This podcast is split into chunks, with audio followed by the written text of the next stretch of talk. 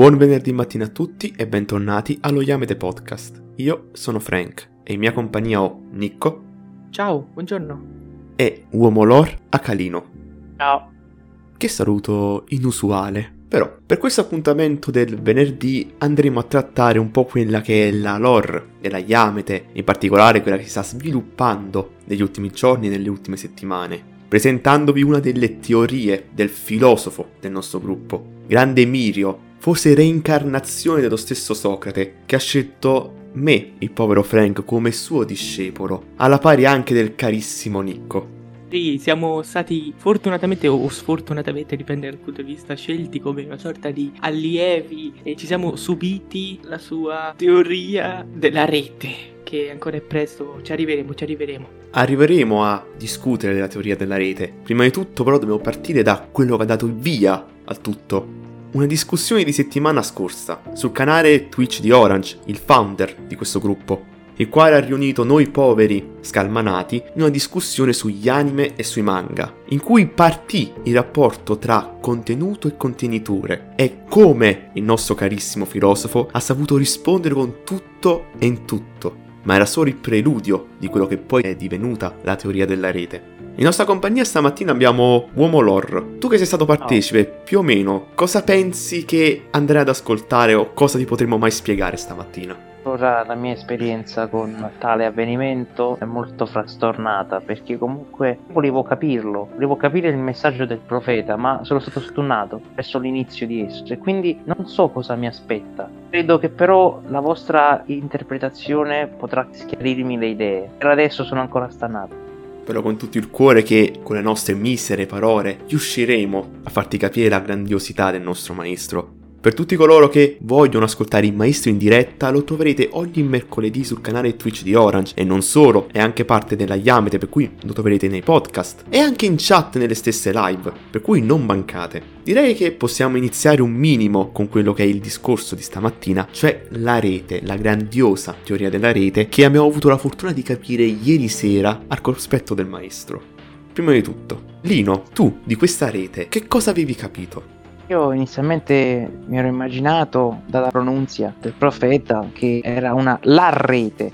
Poi mi sono reso conto del contesto e ho cominciato a pensare quindi a una rete intesa come un qualcosa che accalappia qualcos'altro e vuole immergerlo in un prodotto. Però poi non ci ho capito più nulla.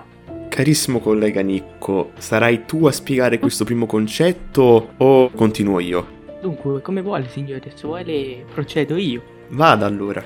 Il primo concetto che ha buttato lì, buttato nel calderone, è appunto questa rete. Io tra l'altro pensavo fosse qualcosa di strano per, per via della sua pronuncia, perché la rete non riuscivo a capire cosa fosse, ma, ma è, è, tutta parte del suo concetto, della sua teoria, anche, anche, la pronuncia, la rete è parte della sua teoria. Comunque, chiarificato che sia una rete, di quella che usano per la pesca, la pone come un qualcosa di concreto per darci l'idea, per farci capire a noi inferiori, qualcosa che vada a coprire, a rivestire tutto Ok, quindi questa rete può comprendere tutto. Nel caso dell'animazione, nel contesto in cui era, in cui è partito il discorso, va a coprire, va... è una rete infinita innanzitutto e appunto copre qualsiasi tematica, qualsiasi caratterizzazione dei personaggi, qualsiasi tecnica, qualsiasi cosa copre. E qui ci colleghiamo invece al secondo discorso, che forse vuole dire Frank, il passaggio successivo, cioè del regista, quel che fa lui e poi il conseguente metodo induzione. Grazie mille Nicco. Anche se il concetto di induzione e deduzione dobbiamo ancora carpirlo appieno da quello che è il nostro grandissimo maestro. Siamo ancora agli inizi. Però, per spiegarlo anche al nostro carissimo uomo lore, vedi il regista come colui che prende parte di questa rete. In questa rete sono contenute le varie biforcazioni di trama, le caratterizzazioni dei personaggi, le tematiche che saranno presenti nell'anime o nel manga. Lui prenderà tutto in questa rete. Tutto in questa rete. Lui prenderà questi frammenti di rete, questi nodi, questi filamenti e costruirà il suo prodotto che poi verrà dato a noi usufruitori come se stesse tessendo la rete. No, lui prende solo spezzoni nella rete. Lui prende quegli spezzoni e crea qualcosa che poi offre a noi. Rete di base c'è già, è lì, cos'è che fa il regista in questione? Il regista la afferra, la afferra e la tira su. E cosa comporta questo tirare sulla rete? Comporta che parti di essa si alzino e quindi vengano intrappolati in quel che uscirà fuori, cioè l'opera in questione, l'anime, per contestualizzarlo alla live di mercoledì. E qui però ci sarebbe il passaggio successivo, che non so se sia ancora il caso di passare lì o continuare su questo. Il passaggio successivo sarebbe la sovrainterpretazione, perché questo tirare sulla rete comporta che anche il regista stesso possa tirare su qualche filamento un po' po' più distante di questa rete infinita che non voleva tirare su, a cui non puntava. Che però è diretta conseguenza di quello che ha preso. Eh, Questo Quindi- spiega anche la teoria del tutto, vista dal nostro maestro, il quale dice che in ogni anime è possibile vedere anche tematiche non presenti che potrebbero essere conseguenza diretta di quelle che ha voluto il regista. E in questo caso non si parla di sovrainterpretazione, ma di comprensione totale dell'opera. Una sovrainterpretazione diretta, ad esempio, può essere il trovarci la schiavitù in un'opera che parla di razzismo. Sì, questa è una sovrainterpretazione che però è collegabile ai temi già presenti.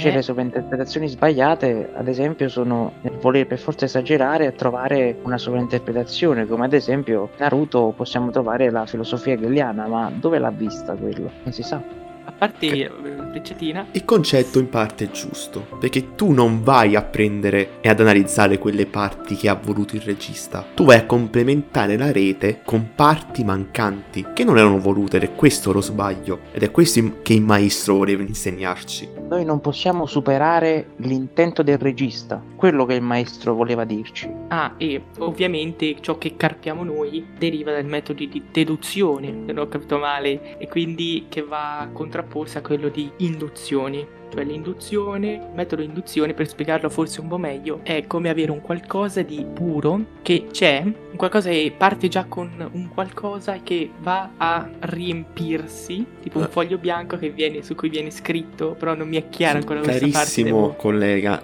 queste sono ancora lucubrazioni del nostro maestro che ci devono essere chiarite, per cui non avanziamo Non cadiamo nel suo stesso errore, non cadiamo nella nostra, nella nostra sovrainterpretare. Bravissimo, vedo che anche lei sta capendo stamattina, mio carissimo uomo lore, la grandiosità del maestro.